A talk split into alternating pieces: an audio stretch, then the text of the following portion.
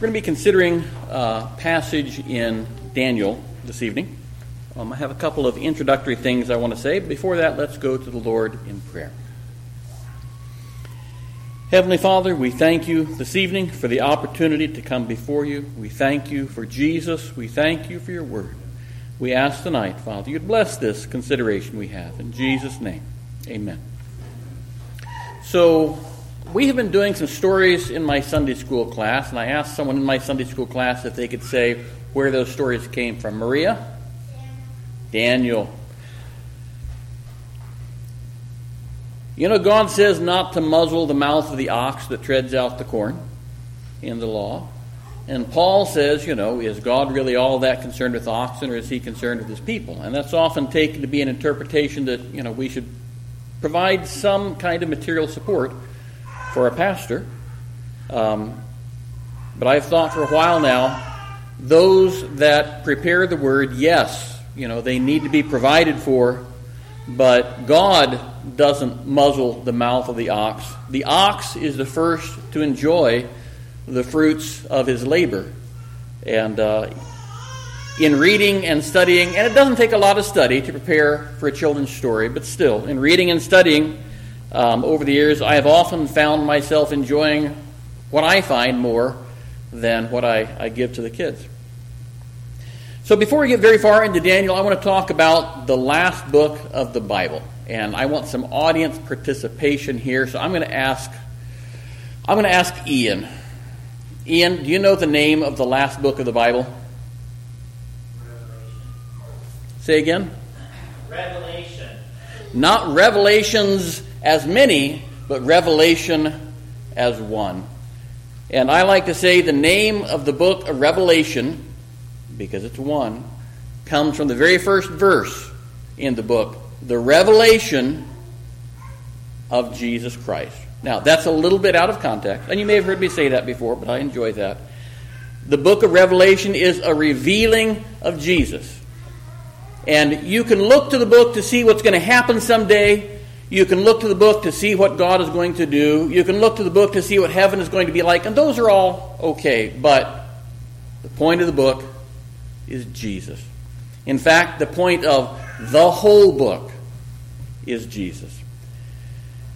And in looking at some of these stories from the first six chapters of Daniel, if you look at the book of Daniel, the first six are what we traditionally consider these are the, the stories. These are the children's stories that we teach.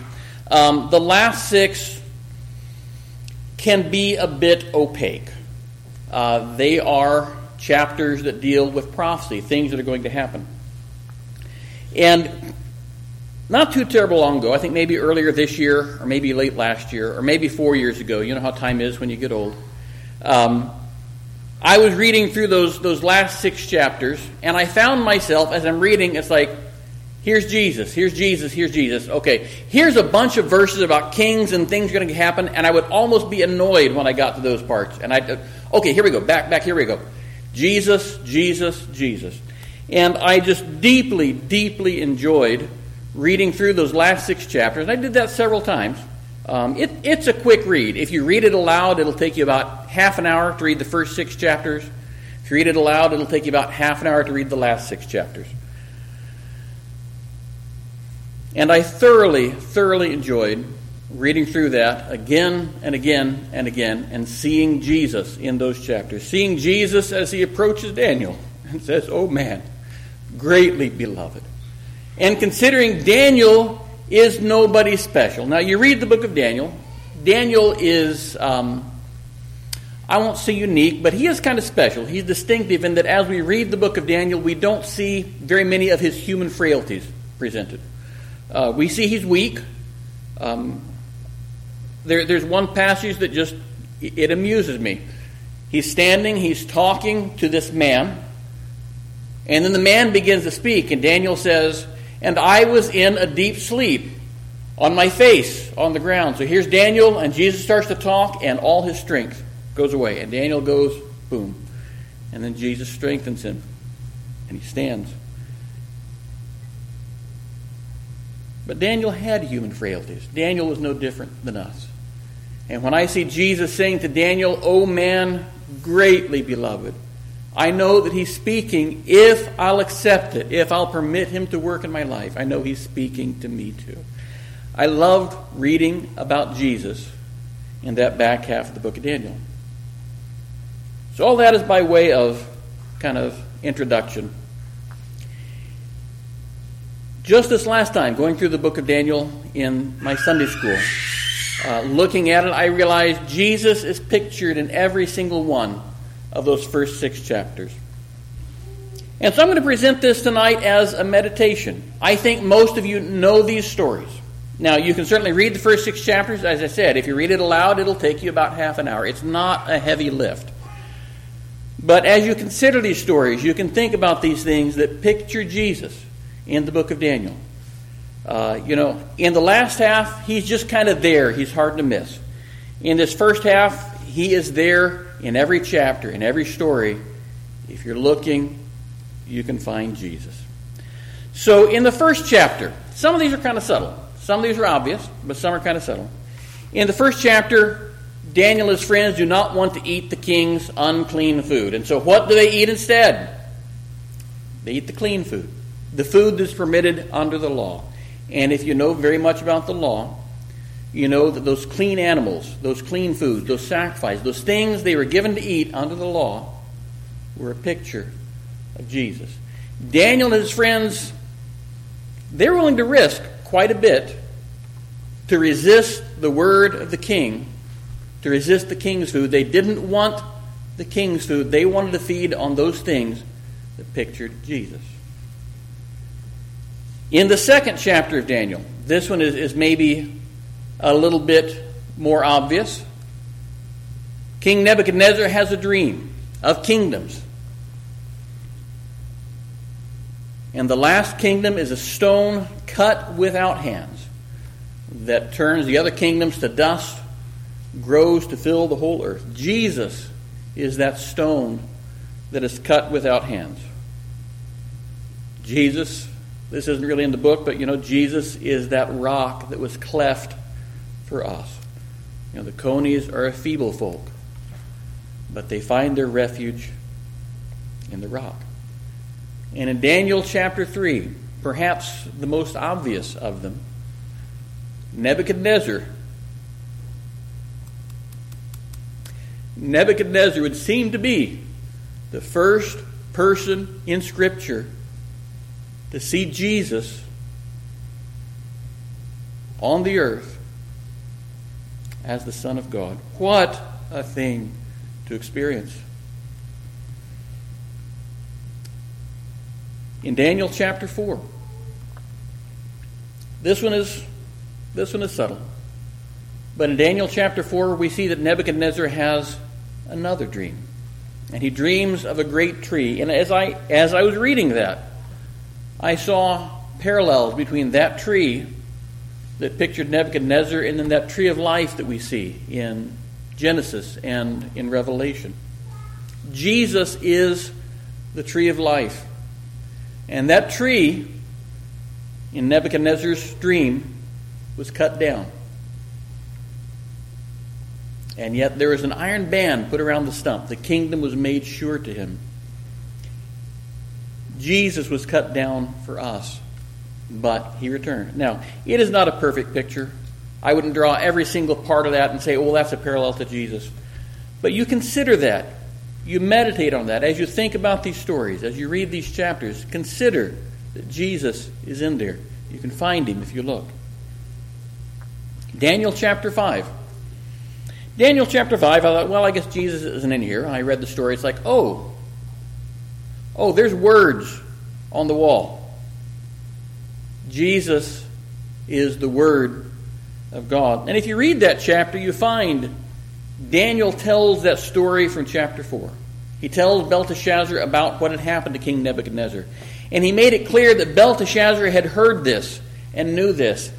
And, you know, I don't think it's wild speculation to suggest that, you know, Daniel chapter 4 was written down before Daniel chapter 5.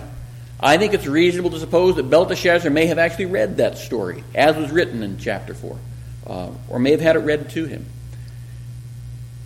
Belteshazzar had heard the Word of God, whatever form it took. He had heard the Word that told the story of Nebuchadnezzar. How Nebuchadnezzar was driven mad, how Nebuchadnezzar was returned to his kingdom, how Nebuchadnezzar magnified God. From where I sit, the way I look at it, how Nebuchadnezzar became a redeemed human being and saw that not only was the God of Daniel a very knowledgeable and wise God, not only was the God of Shadrach, Meshach, and Abednego able to change the king's word, but the God of Daniel and Shadrach and Meshach and Abednego was Nebuchadnezzar's God. And Belteshazzar did not attend to that. You know, it's kind of popular in certain circles to say, oh, Jesus is very loving, and Jesus is kind, and Jesus never said a bad word to anybody. Which is kind of true up until that last part, when you read about how Jesus said to people, you know, scribes, Pharisees, hypocrites. I'm kind of reminded of Mark Twain. You, sir, are a congressman and a scoundrel. But I repeat myself. Scribes, Pharisees, hypocrites, kind of repeating himself.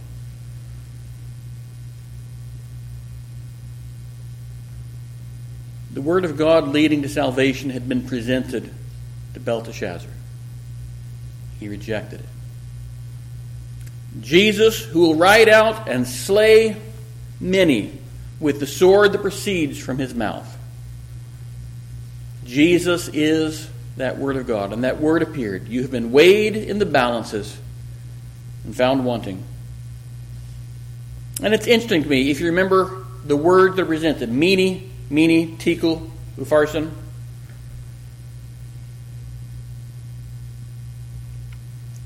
And he's weighed twice. Weighed, weighed. There seems to have been multiple opportunities here. And Daniel presents one more. I'll toss something out unrelated to Jesus. Belteshazzar promotes Daniel, makes him the number three man in the kingdom. And then in the next verse, that night the kingdom falls. And I thought, you know, that's what promotions are in this world. The promotions that men want to give you. It's like, well, that night the kingdom fell. There is nothing permanent about those things we gain through. Now, I've been promoted. In fact, today we had a meeting at work, and, and my promotion was announced. Uh, mine was the only one announced. The rest were all written down. Mine was actually called out. There's not much of a story, but a tiny story there. I was pleased. And, you know, I work. Um, I try to do good work. Sometimes I actually do good work. And I'm grateful. You know, I've if, if any of you have ever talked to me about my career before or promotions I've had in the past, you know, promotion does not come from the east or from the west, but from the Lord. And it is temporary. It is so temporary. It is every promotion you receive is just as valuable, just as worthwhile, just as praiseworthy as the one that Daniel received. That night the kingdom fell. That one's for free. That has nothing to do with Jesus. But when you consider that story in Daniel chapter 5, you have the Word of God. Jesus is the Word of God. And the Word of God is sometimes pleasant. I enjoy seeing Jesus speaking to Daniel. Sometimes the Word of God is judgment on the unbelieving. Daniel chapter 6. Everybody knows this story.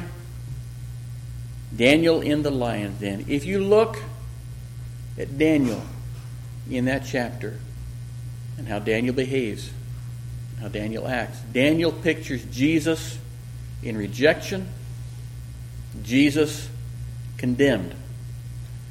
They even roll a stone over the mouth of the lion's den. And then Jesus is alive. Why do you seek the living among the dead? I love that verse. It's not in Daniel, but the king comes, and I think he expected Daniel to be dead. But Daniel was alive. Jesus is alive forevermore. And I'll tell you something else I found there in Daniel chapter 6. You know, Daniel was condemned under a law that could not be changed. The law of God could not be changed by man. I would go so far as to say, not even Jesus, as a man alive on the earth, not even Jesus could change the law. He said, You know, I don't, and I can't remember exactly how he phrased it now. I come not to reject the law, I come not to break. Does anybody remember how that goes? I come not to destroy the law. You know, the king in Daniel chapter 6 wanted to destroy that law that condemned Daniel, and he could not. Jesus did not come to destroy the law, but to fulfill it. But that law condemned Jesus. If you ever want to consider the perfection of the law, I want you to consider that under the law, the Son of God was condemned and put to death. By those responsible for administering the law, Jesus was condemned and put to death. So I even see there a picture of the law. I considered also the king who had condemned Daniel. We think very often about the suffering of Jesus and the separation of Jesus. My God, my God, why have you forsaken me? As Jesus was made sin for us, as the Father turned his face away. And you know, I don't think I had ever once considered the pain of the Father. That one who had written that law on those stony tables because he couldn't write it on the hearts of the Israelites.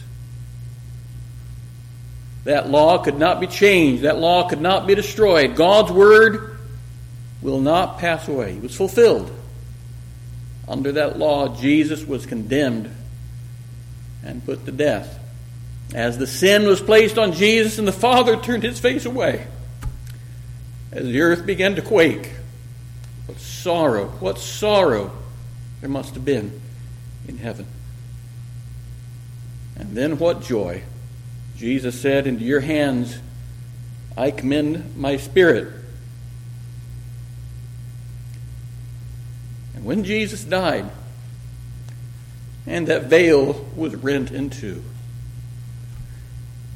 and graves were opened. You see, when Jesus died, that law was fulfilled. That sin had been taken away out of the earth. There's still more to do. But when Jesus said, It is finished, it was finished. The sin had been taken away. And oh, saints, I love to consider Jesus. I love to look for Jesus. I thought, you know, there's a passage that says, it's the glory of God to conceal a thing and the honor of kings to seek it out. But you know what? God does not conceal Jesus. If you go looking for him, you'll find him. There's a passage in Song of Solomon that I love where the um, the Shunammite she she can't find her beloved, and the the daughters of Jerusalem say, "Well, what is your beloved more than another beloved?" She begins to describe him. She begins to consider him. She shares her joy in her beloved and they say, Where is he? Now, she hasn't been able to find him. But all of a sudden, she knows just where he is. Jesus is revealed throughout the Word. He is not hard to find, he is easy to find if you go looking for him. I will throw in one more thing for free. Um, many of you are of an age to make decisions and to consider what should I do? You're kind of like King Nebuchadnezzar, who was asleep on his bed, wondering what will be after this. And God gives him a vision, and you know what that vision ends up with, don't you? It ends up with Jesus. If you're not sure what to do, you go to the Lord and you ask Him to show you Jesus. There's a song we sing um, Turn your eyes upon Jesus, look full in His wonderful face, and the things of earth. What should I do? What should I study? Where should I go? What should I be? How will I care for my, for my family? The things of earth will grow strangely dim in the light of His glory and grace. If you have decisions to make, look for Jesus. And when you've found Jesus, those other things will be easy. So, I would encourage you, as you're praying tonight, I titled this lesson a meditation. Consider those stories in Daniel. Consider Jesus. Jesus, the bread of life. Jesus, the stone cut without hands. Jesus, the Son of God. Jesus, the tree of life, Jesus, the Word of God. And Jesus in the life of Daniel. Jesus rejected, condemned, and resurrected.